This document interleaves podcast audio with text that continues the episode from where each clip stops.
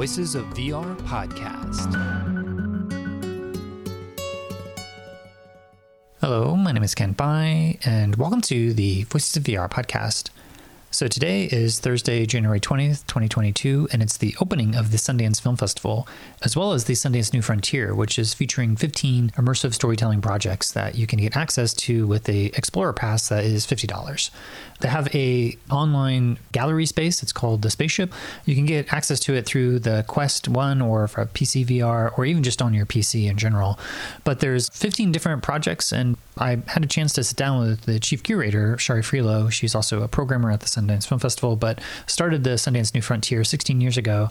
And she gives a, a brief overview of each of the different projects that are featured there. And having had a chance to see the majority of these projects now, I think the order in which she shares them is kind of in the same order as I make sense in the memories that I've had in terms of different experiences that I had. And I'll be digging into uh, featuring different artists and interviews with the creators. And so I'd highly recommend going and checking out the selection this year. And at the end, I'll be providing some of my own personal favorites that I had this year and be following up with a variety of different conversations with artists and creators.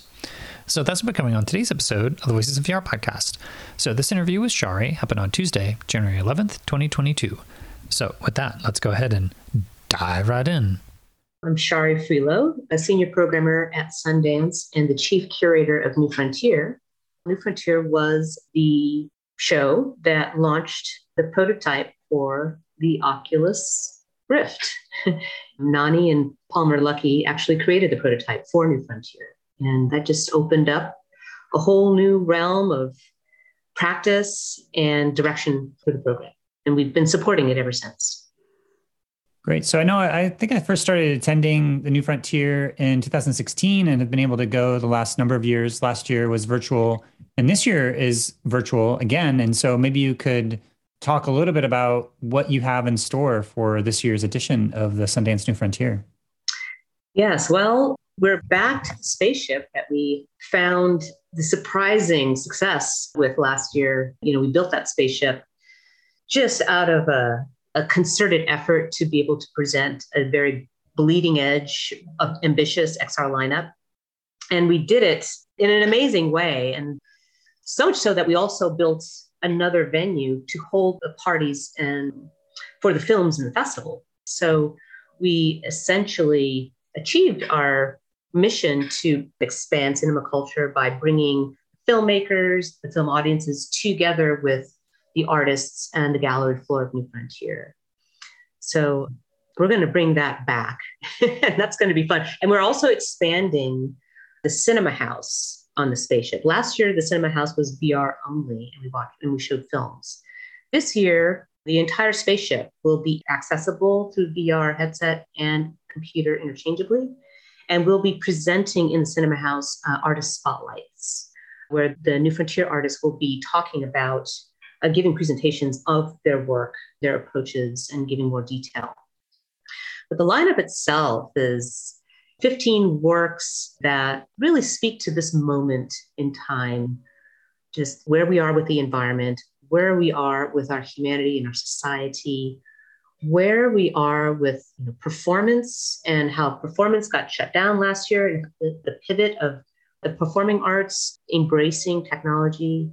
Uh, some just really amazing things are coming out of it. The lineup speaks to that in different ways.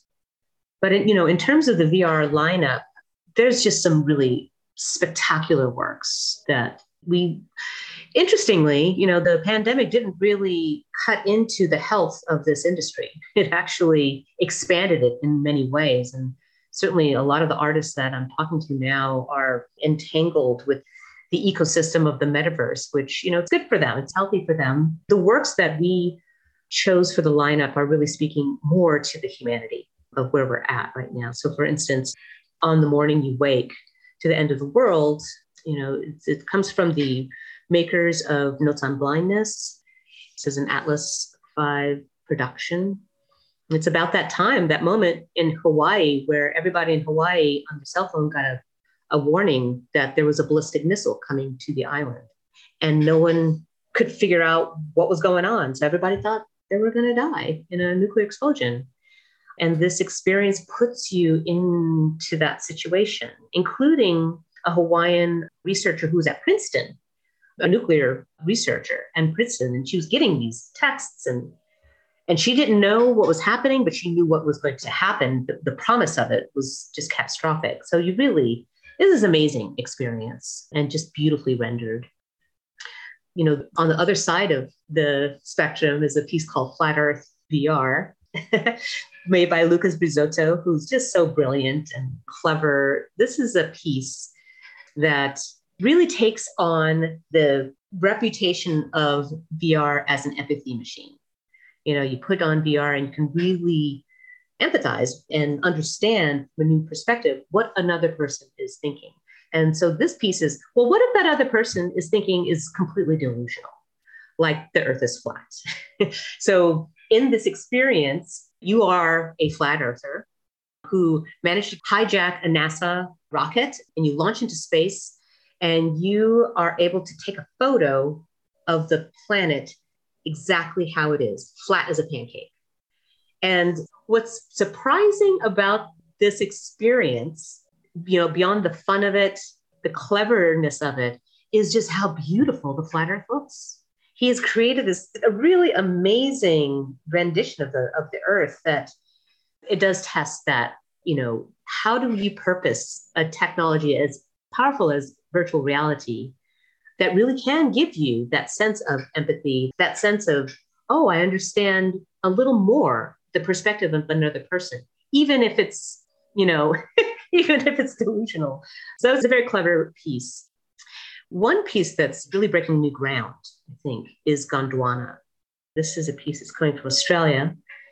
And this is an immersive environment, 3D immersive environment that you can enter with your headset or you can enter it through your computer. And it is a simulation that's rooted in dynamic climate data of the Daintree, which is the world's oldest tropical rainforest that's down in Australia. And the simulation is a 24 hour simulation.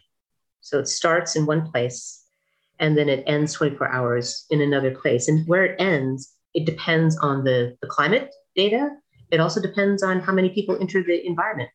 And you can come in and out of this piece. Uh, you can stay in it. In fact, the first time I was in it, I stayed for a whole hour and I had no idea how where the where the time went because being in the space, it's like being in a rainforest. It's beautiful, it's quiet, it's calming. It's right by the ocean. You know, you see the sunset and sunrise. It's just a sublime experience but then you're also seeing you know some of the trees start to bleach and go away. And so you really get this fully immersive and physical connection to the changing environment and the loss the environmental loss that's happening inside of this rainforest. Um, so that one's pretty special. When you go into it you could see each other as fireflies. Um, so when you're in there and you see fireflies it might be me.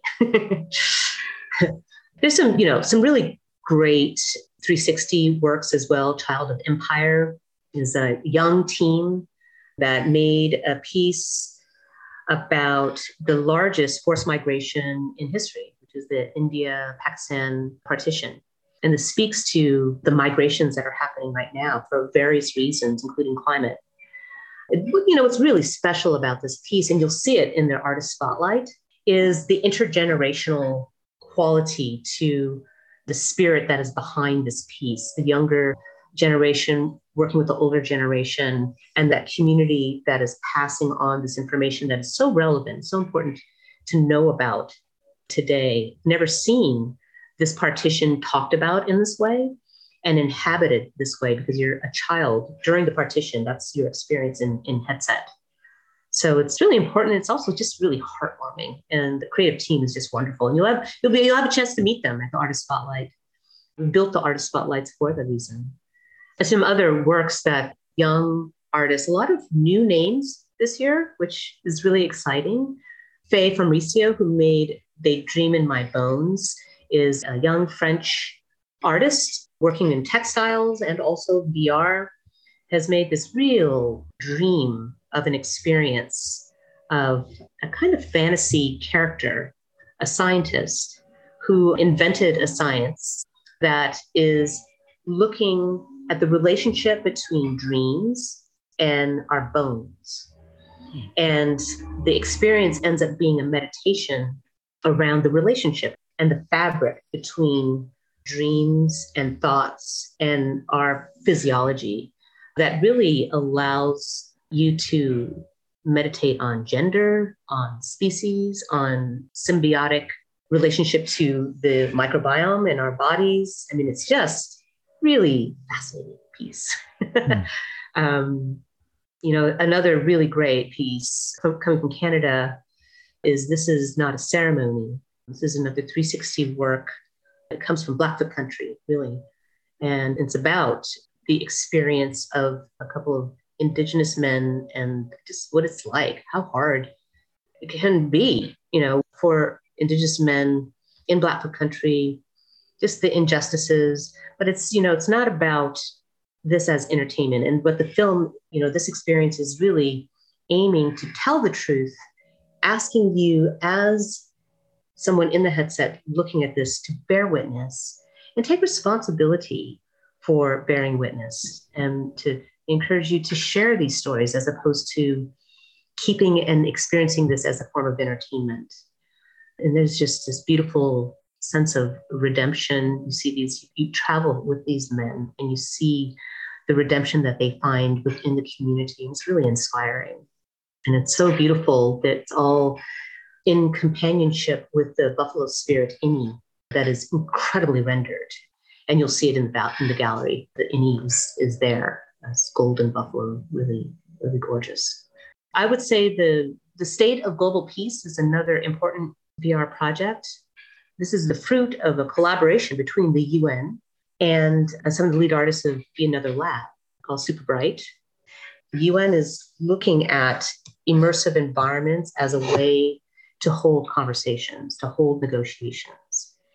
And this piece is a kind of, in addition to setting up these places, these virtual places where stakeholders can come together and have negotiations, this piece here is an audience driven piece where it puts you in the shoes of a prime minister about to make an announcement and to make an address. Well, it puts you in the shoes of a prime minister to, who's going to address the UN in the very near future. And these students hack the session and ask for a dialogue. So it really puts you on the spot. It puts your values in the spot of how you would engage with these young people who, like young people, you know, young people today are very keenly aware that the decisions, the values that are driving the decisions of an older generation, the, generation who has power, it's going to affect them in a way, you know, they're going to have to really lift the weight of some of the decisions that are not sustainably fashioned, sustainably concerned. So it puts you in the hot seat, this piece, but in a really great way. And you learn a lot of stuff too about the state of affairs uh, in the world. Great. Well, I think we we went through a number of the different pieces. That's a good first cut. I guess a, another question I always like to ask in these festivals is the live performances and stuff that you have to get a ticket for. So maybe you could talk about some of the experiences that you may need to get a ticket for because those are the ones that I always want to put at the top of my list because if I miss them, sometimes I'll miss it and won't get a chance to see it. So are there any things that are live performances, live dances, or live theater things that are involved this year? Yes, there are. And because everything is now in the spaceship, access got much easier. All you need is an Explorer Pass, a $50 Explorer Pass, to access everything that's on the spaceship. There's only one performance that has limited capacity, actually, two performances that have limited capacity. One is called Sugar, because that one is in Mozilla Hubs and it has a capacity of 20 people performance. So you can see that. And Surrogate also has to a certain extent some capacity because these are involved with that piece is a one-on-one performance of a womb walk. But the performances of cosmogony, of 32 sounds, and even Atua has a performative element. These um, don't have, really have a capacity because they all take place in the cinema house on the spaceship, which is able to hold 100 people per instance at infinitum. So you just need your pass to get to it.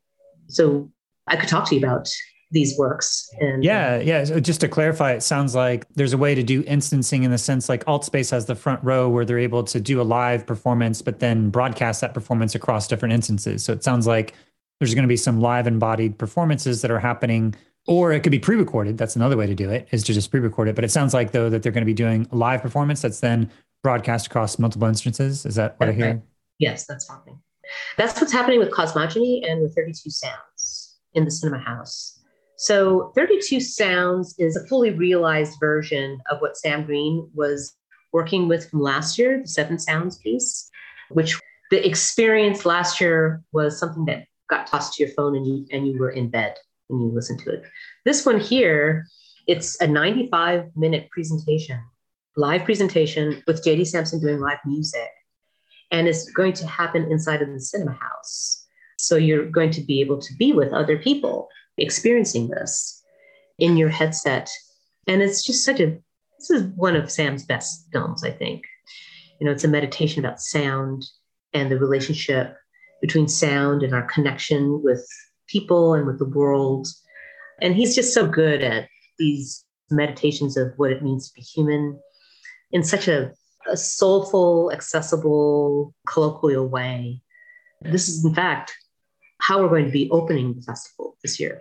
This is the opening night on the platform at four o'clock, where pretty much the entire creative community will be there, plus public that will be there. Just to uh, jump in there, because last year the Seven Sounds was a lot about spatialized audio. So you weren't able to move your head and hear spatialization, but it was kind of binaural recordings that they were exploring, giving these different soundscapes. And so I don't know if they're fully spatializing it to the point where you can move your head around and it's immersed within the environment, or if it's still binaural recording, which is that you could just listen to it and you get the spatial experience, but it's not dependent on how you're moving your head, I guess, is the question. Yeah, it's binaural recording.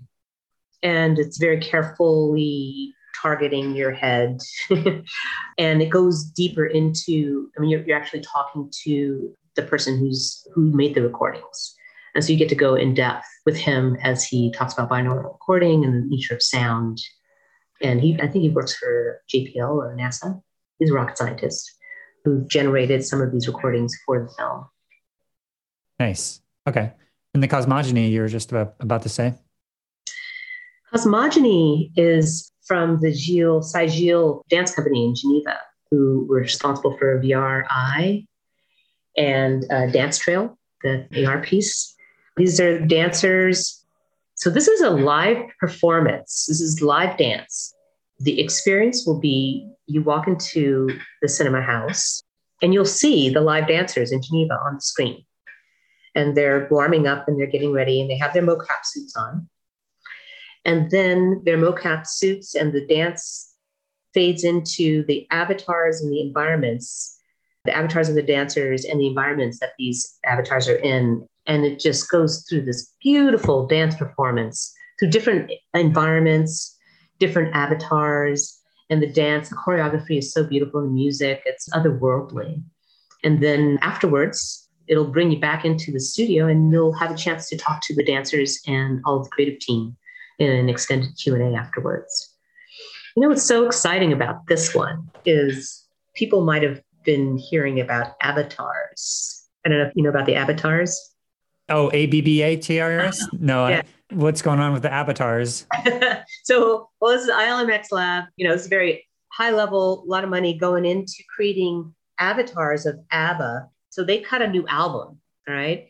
And so the teams got together to make these avatars of them, you know, when they were young and svelte. And they did this so that they are able to give concerts performing this new material as avatars. Essentially the same thing as what is happening with Cosmogony, except this dance studio has really come to understand the technology so well that they were able to sort of scoop this ability to put dancers inside of dynamic 3D environments and be able to project these environments in different in multiple places. We originally were going to do that, having one in the Egyptian, also in the spaceship, where the audiences would come together and have Q&A with the dancers. But this is a bleeding edge technology and a preview of what is to come in terms of performance, live performance. Nice. And I see that there's at least one augmented reality piece. It sounds like Atua. Is that, I don't know if we talked about that yet, but maybe you could describe that if that's like an AR piece that people can see anywhere within their local context. Yes, in fact, we have two AR pieces in the lineup. seven grams is a piece that you know the maker Karim Ben Khelifa really wants to put out there for free as many people download it and it's a really remarkable piece about the rare minerals that are inside of your phone so he's using the cell phone to teach you what's inside the cell phone the rare minerals that are inside the cell phone and the supply chain where these minerals come from like countries like the Democratic Republic of Congo. And what is the human cost of getting these minerals out of the DRC and into your phone? And looking at the life of one young miner, you know, what does it mean to have a phone with these minerals and where it came from? You know, really kind of giving audiences the chance to take some responsibility for enjoying this context, but also understanding the human cost of getting these minerals. So that one will be available in the mural uh, QR code. You can download it and experience it whenever you'd like. The other AR piece is called Atua, and the dynamic around this one is different. Atua is a piece from New Zealand about uh, Pacific Island gods, you know, they're kind of like resurrecting these Pacific Island gods, the tradition. Atua, this experience is focusing on the god Te Kore, the god of chaos, and the context of this is there's a sacredness to this, there is a performance aspect to this. So instead of having a QR code where you can download the experience and watch it yourself, this is really more of in the context of a gathering. So what will happen is there will be scheduled gatherings of people in the cinema house where the artists will present and hold space and take a collective group of people through how to experience Te Kore together. So you will get the QR code in these gatherings to preserve the sense of time and place and the connection of time and place to this god Te Kore. Okay, yeah, and these all sound great, and just making sure we're covering all of them. Did we talk about the diagnosia, which was like a uh, director locks us inside of his teenage memories. Did you mention that? That's already? right. Yeah, no, we have not talked about that one, which is kind of an amazing piece. I can't believe we haven't talked about that one. Yeah, Diagnosia, this is like a biographical piece. This is his experience of being interned into an internet addiction camp. So in the early 2000s in Beijing, kids who did a lot of gaming or just online a lot parents actually had the license to take these kids and put them into internet addiction camps. So the culture there formulated, you know, excessive use or heavy use of internet of gaming as a mental health condition. And it actually has expanded beyond Beijing. We've seen some of these classifications here in the States. So this experience not only brings you into the director's shoes as he experienced these camps, but also looking at some of the reports in Chinese television of how they managed to classify, you know, internet use as an addiction in a very critical way, and um, just how harrowing it was for him. And it also questions the science too. He pulls out research and the artist spotlight for this one is really great too because it goes into greater detail on what the research that the team and he uncovered in terms of the very tenuous and questionable relationship between the science of internet addiction and what let's say the source the chinese source who's just connecting the science in very questionable ways. Let's just put it that way.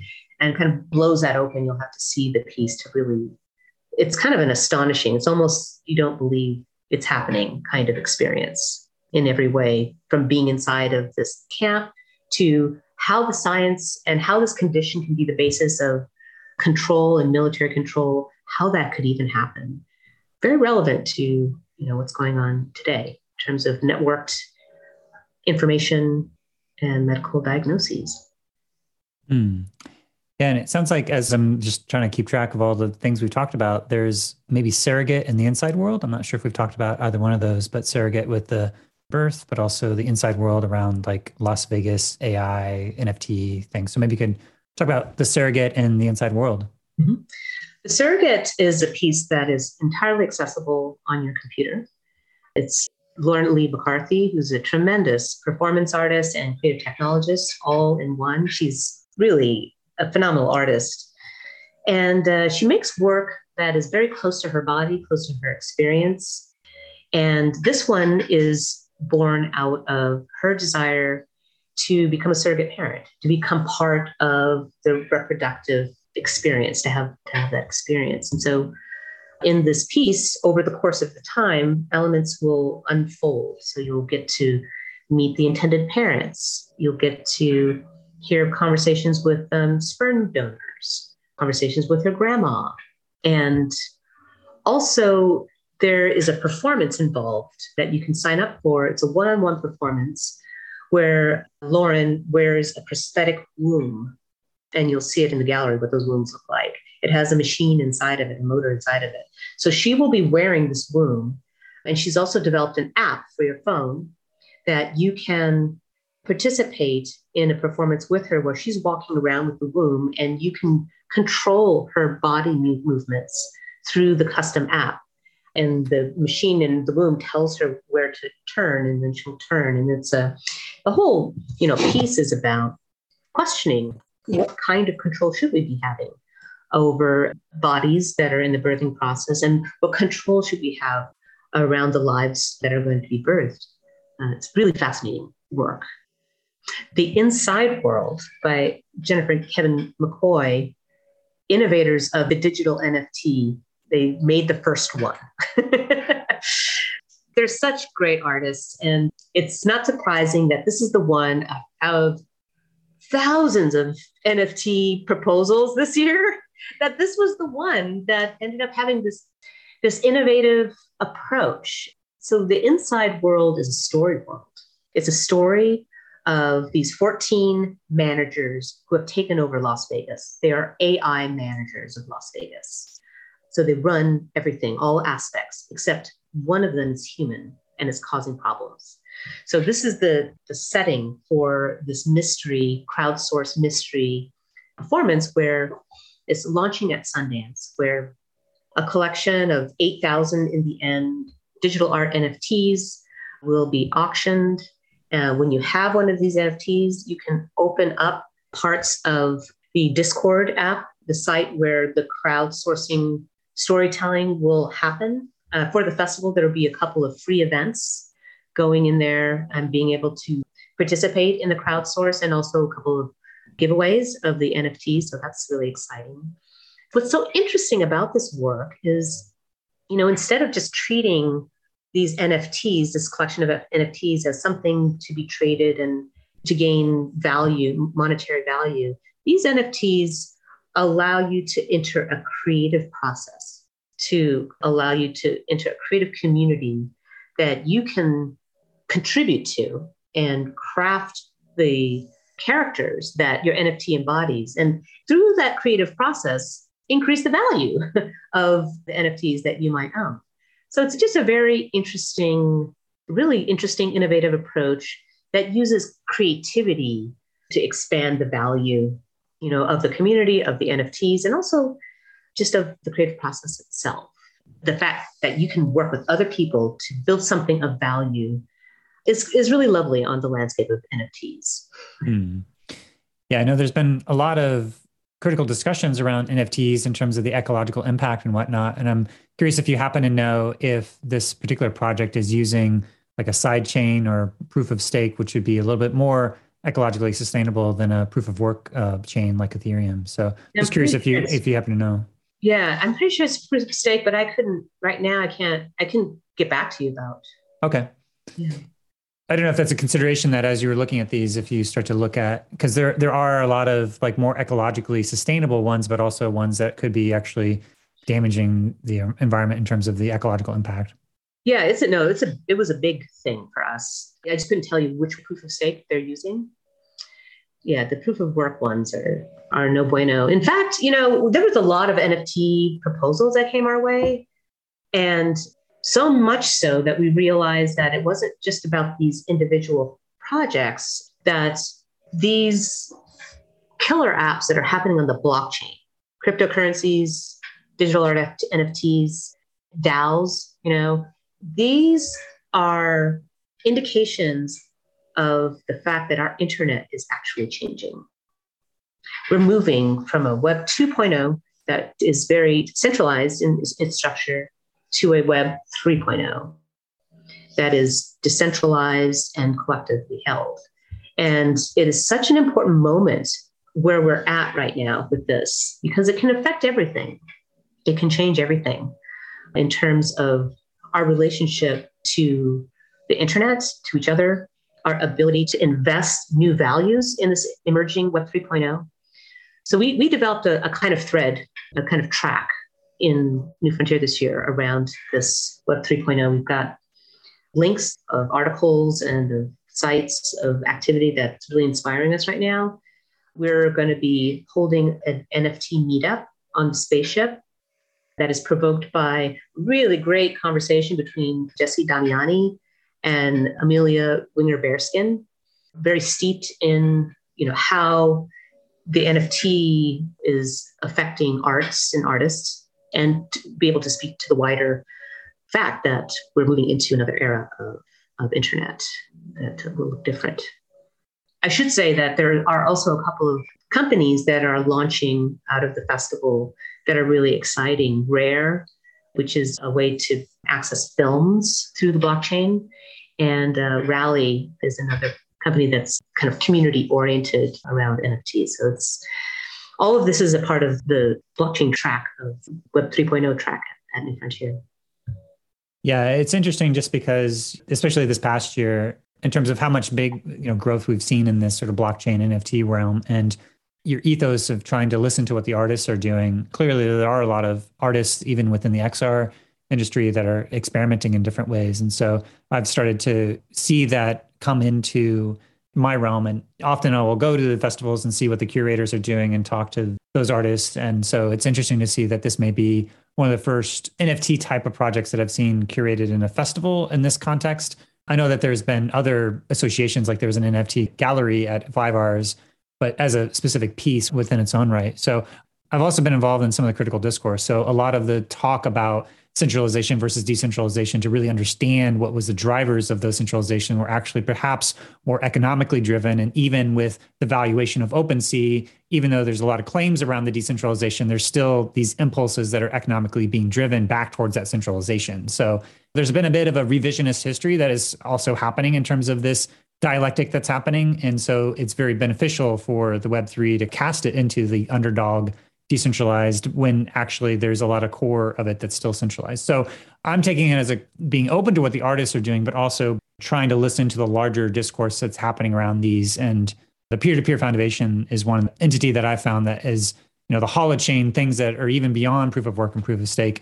So I do think that it is something that's interesting enough for me that to get away from monopoly control, we do need to have new economic models of value exchange and that the blockchain or something similar to that is likely going to be something that we live into the future.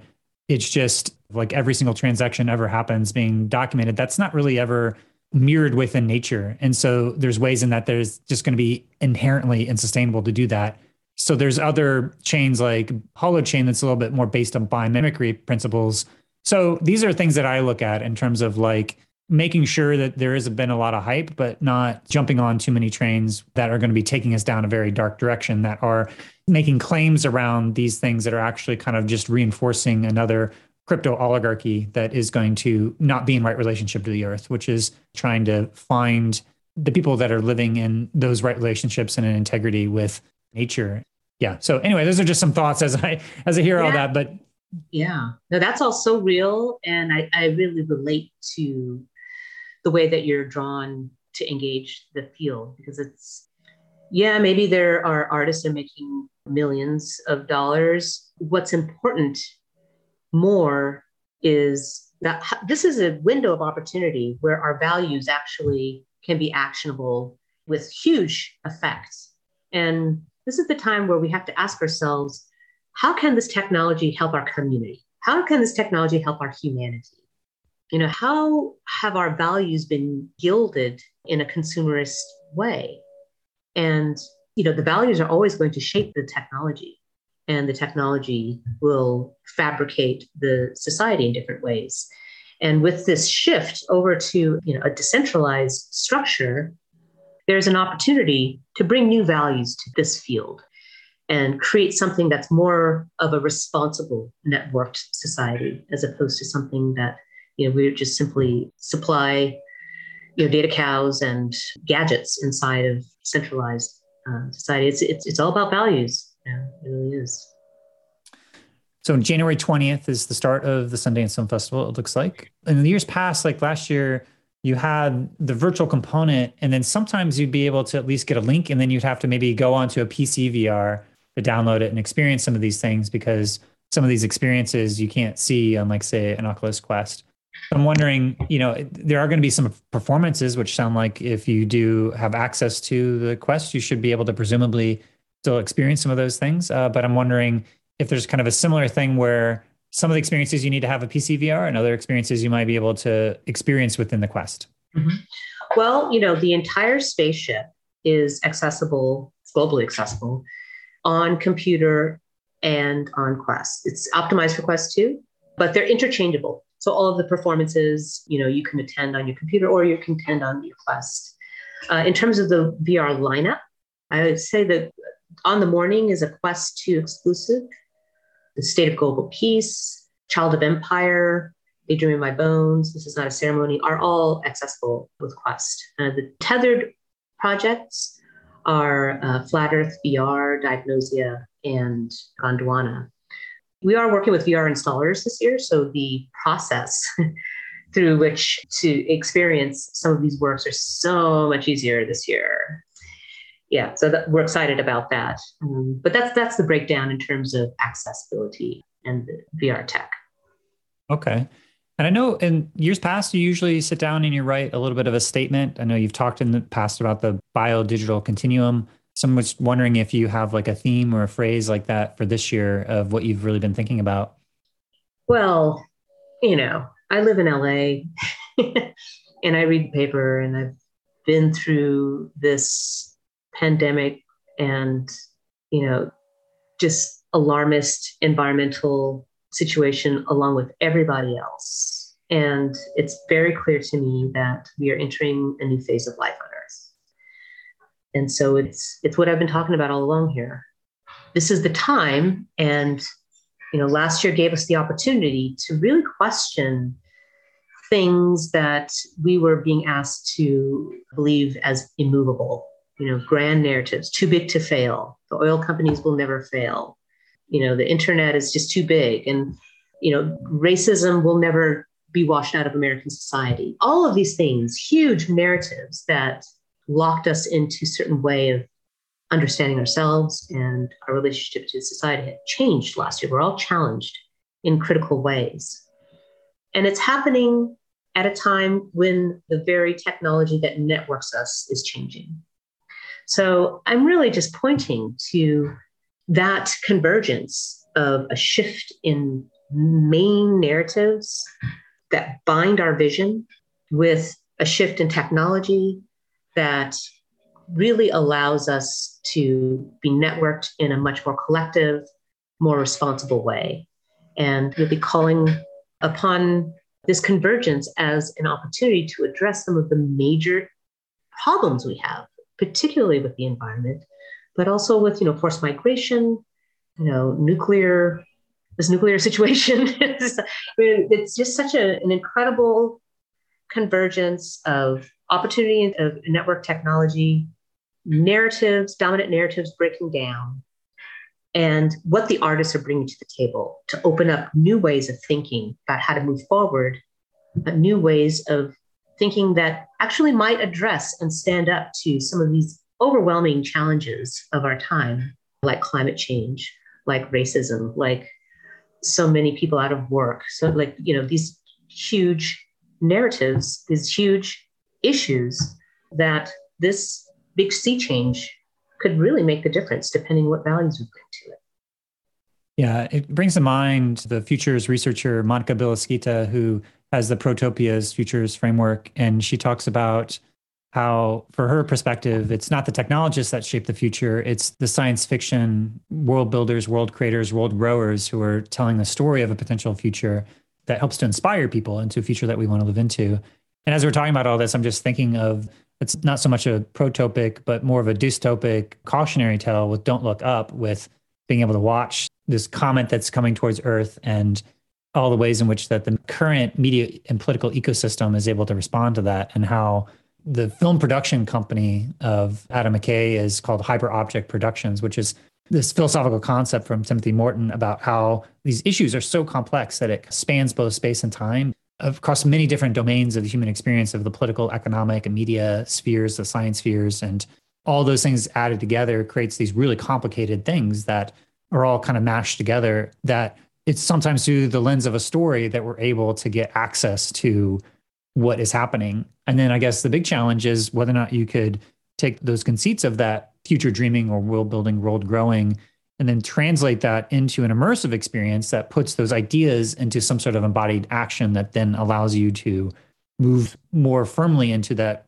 future that doesn't yet exist yet. So I don't know if that's a theme that you see in terms of that describing the nature of the world in a descriptive way, but maybe more of a proscriptive building up our own capacities to be able to to cope by putting us through these sort of training simulations or these narratives or these worlds that allow us to either understand the world, but also perhaps put into social dynamics that allow us to move into a world that we need to create?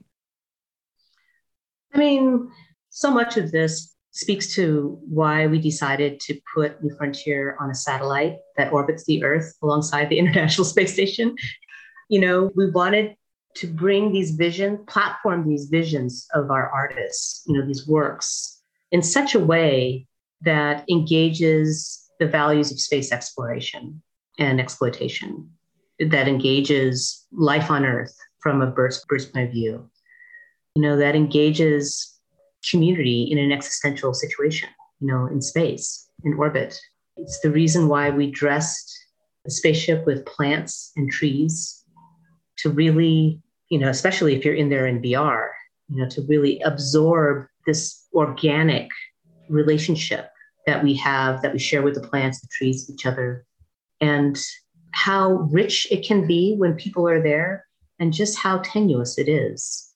You know, I don't know if you were there last year for the rapture, the very last day of the spaceship, where everybody was packing on to that last day of the spaceship, really wondering what was going to happen to the spaceship because we had been living our life up there for six days and it had just become this really special thing it's a beautiful environment. But when the time came to close down the spaceship, what happened was that you just ended up being alone. And you saw all the chat bubbles of all the people that were there, but it was just you that was in the spaceship. And it really, really, it was such a profound feeling to understand how that the beauty of life is the beauty of community. It's a beautiful spaceship, but it was magical when other people were there talking and hanging out with folks. That's where the magic of spaceship life was really coming from. And um, yeah, perspective is everything. mm. Yeah, and I, I was, wanted to also give a shout out to Joe Hunting, who has a documentary film and the selection for World Documentary for We Met in Virtual Reality, which is completely shot within VR chat, and I think starts to show what's happening when the the culture and almost like an anthropological documentation of what's happening with full body tracking and embodiment within VR chat. And so, yeah, I don't know if you have any other comments about that piece because I, yeah, that connected. piece is um, it's so interesting. You know, that is that is a documentary that is in our world documentary competition lineup. And when I watched it, I thought, wow, somebody finally captured. Just it's so hard to talk to my colleagues about how magical my life was during COVID you know, during the lockdown, because I spent so much of it in VR chat and finding new ways and conversations and just a new way of being human and that quality that exists. We were just talking about in spaceship life, you know, that quality. Joe Hunting really captures it, and we met in virtual reality. It's just a, and it captured the hearts and minds of the entire programming team. This documentary, you know, it really follows. It's really kind of an important document of you know what life got found, what life got discovered in lockdown, in VR chat, and the power of these social, immersive social environments. What can happen there that doesn't happen in real life? And also, you know, all the way down to just different physics. You know, how you play pool in the VR chat, really different than how you play pool here on Earth, but there is a charm to it. And it really captures that charm. It captures what happened, that process that you go into a virtual immersive environment, not understanding the physics, not understanding, getting reoriented physically inside of these environments, and then accepting the new rules, and then liberating yourself from the old rules. And then these new conversations happen inside, and these new experiences happen. And because it's happening in an immersive way, there are real memories that happen, and there are real bonds that you form in an environment that is away from your home, that is away from Earth in, entirely. And it's very much inside of your heart and your mind. Yeah, that documentary really captures that that situation and just some impossible car rides and just really um, brings a lot of heart and soul to what might sound like the magic of technology. Yeah. This experience really, that film really, really gets you to the heart of the experience of the emotional part of being inside of these worlds. Yeah, and I'm excited for people from outside of the whole VR and VR chat ecosystem to start to see what's been happening there. It's really quite exciting. Yeah, and just finally, what do you think the ultimate potential of all these immersive stories might be and what they might be able to enable? Well, you know, I, I like to just kind of stick with the present, the now, because you don't get to the future until you make some decisions in the present moment, until you take action in the present moment. And, uh, you know, we have this opportunity right now to create something tomorrow in a brand new way you know, we have new glasses on, we see the world in a different way after COVID, after just seeing the economy fail, after seeing the environment fail, you know, we really just are seeing things differently. And um, it really will just depend on how we make decisions and take action right now will determine what happens tomorrow. You know, these immersive worlds are tools to allow us to understand what is important between us you know what is important to ourselves what's important between people what is important about acceptance and what is important to understand the connection between our actions and the environment that we share you know these immersive environments give us the tools to understand it in a very visceral way so they um, they're coming around right at the right time mm. we just need to purpose them for what we need as a species on the planet and not for the money that we can reap from them. Totally. Yeah. And is, is there anything else that's left unsaid you'd like to say to the broader immersive community? Well, I would like our tribe to make time to come to the spaceship, make time for spaceship life. You know, like you find yourselves in a lot of Zoom holes right now on Zoom talking to people, I challenge you to remember the ones that were important from last week. And I can guarantee that if you make time to join us in Spaceship Life during the festival, you will not forget it. You will meet people that are going to help you. You're going to have amazing conversations. You're going to meet artists. You're going to see movies and be able to expand your vision. And you're going to inhabit this immersive moment this community, this space, this spaceship in a way that you will never forget. And you're not going to remember the Zoom holes that you needed to get to. So make time.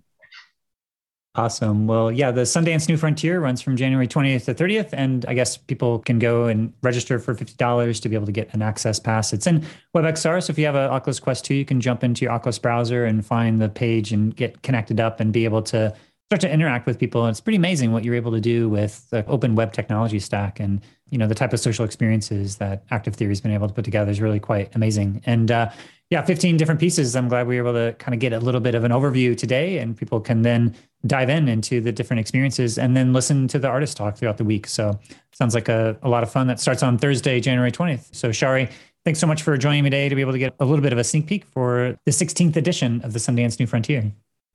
Thanks, Kent. As always, really appreciating your interest and your enthusiasm for this field. You really, you're a big plus. Thank you. Thanks for your support. So that was Shari Frilot. She's the chief curator of the Sundance New Frontier and a programmer at the Sundance Film Festival.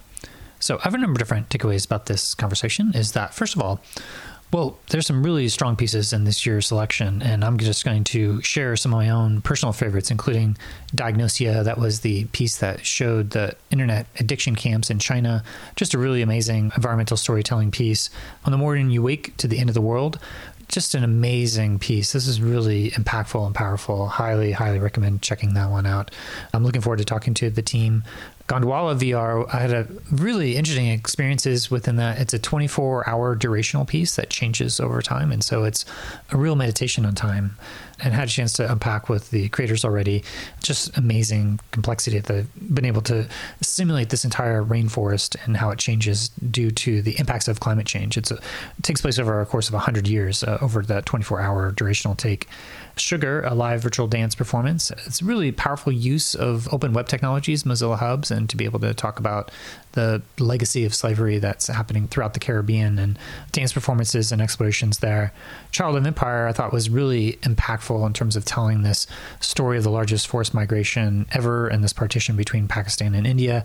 Just a really effective use of the medium of virtual reality to start to tell these complicated stories. This is not a ceremony, I think, was super powerful in terms of the use of the 360 video medium to be able to create these otherworldly etheric spaces that kind of tap into indigenous culture and these concepts of the ancestors and different concepts of time and to bear witness to different traumas that are happening within the community. Just a really effective piece and had a chance to talk to the creators for that one already and looking forward to that podcast. The State of Global Peace is another piece that I really enjoyed. Um, in terms of you feeling like you're you're giving a lecture to the United Nations and then having a turn that allows you to be more in direct dialogue with the youth and some of the concerns and some really nice data visualizations that are happening in that piece as well. Really appreciated that. And Flat Earth VR is kind of a lighthearted comedy by Lucas Rizzotto that looks what what it would look like if it's the kind of the dream of the flat Earth and going up into a, a spaceship and to be able to document the flat Earth and yeah, just a really lighthearted piece. They Dream in My Bones is a really great piece that allows you to, to take this otherworldly journey into like this dreamlike landscape and really interesting, provocative idea of this concept of a doctor who's able to look into the history of your dreams through investigating your bones. So yeah, just a otherworldly type of experience that was really well done. Surrogate was a really interesting web documentary uh, with a live performance element as well, and just a really super intimate performance, and just using the medium of web interactive technologies to be able to uh, to be able to explore different aspects of this process of what's it mean to living and dying and birth and also just the type of information of a way of exploring the character of Lauren Lee McCarthy through the process of going through all these different applications. So anyway, that's a, just a really interesting way to use the medium of a web documentary to explore a topic that I've never really quite seen explored in quite that way. I think it just worked really well. Cosmogony is a very interesting way of doing this live performance. It's not spatial and embodied. It's a live stream that you're in a virtual theater watching it, but starting to push the edges in terms of composition and uh, giving a sense of space with a small number of actors, but replicating them throughout the piece in different ways and playing with scales and different scales and zooming in and out. And yeah, kind of an interesting meditation and pushing forward different aspects of dance as well as you have this virtual representation of these bodies that are kind of flying through space, but they're also doing these dance performances that have these particle effects and using these extensions of embodiment to be able to change how the dancers are moving throughout these spaces. So also a provocative piece. And there's the Inside World that's launching, I think today. They're doing a number of NFTs. Shari said that they were doing a proof of stake, as it looks like they're just doing stuff on the Ethereum blockchain, which is proof of work. But it'll be interesting to see how that continues to unfold because they have a number of different events that are happening on Discord that are free and open to the public. So I'll be very curious to see how they start to build out this world by using the different NFTs and telling different aspects of the story. So there's also a number of different artist talk that you can get access to. I'll probably end up posting a list of the times here and the links to each of those different talks just to have an, another opportunity to be able to, to hear some of these creators talk about their pieces. There's a couple other pieces that I still need to check out. The seven grams is a iOS piece that's available for download. You can check that out. And there's three other performances, Atua, that you need to go into the the cinema space and get a QR code and then download the app and then be able to watch the performance with your app next to you. 32 Sounds is opening later today. It's at 3 p.m. Pacific on January 20th with Sam Green. And then the Inside World is launching the NFT and they have a number of different talks that are coming on later. So that's sort of an overview of the different pieces. Highly recommend checking it out. And like I said, I'll be digging into some interviews here. So yeah, go check out the pieces and stay tuned. So that's all that I have for today. And I just wanted to thank you for listening to the Voices of VR podcast. And if you enjoyed the podcast, then please do spread the word, tell your friends, and consider becoming a member of the Patreon. This is a listener support podcast. And so I do rely upon donations from people like yourself in order to continue to bring you this coverage. So you can become a member and donate today at patreon.com slash voices of VR. Thanks for listening.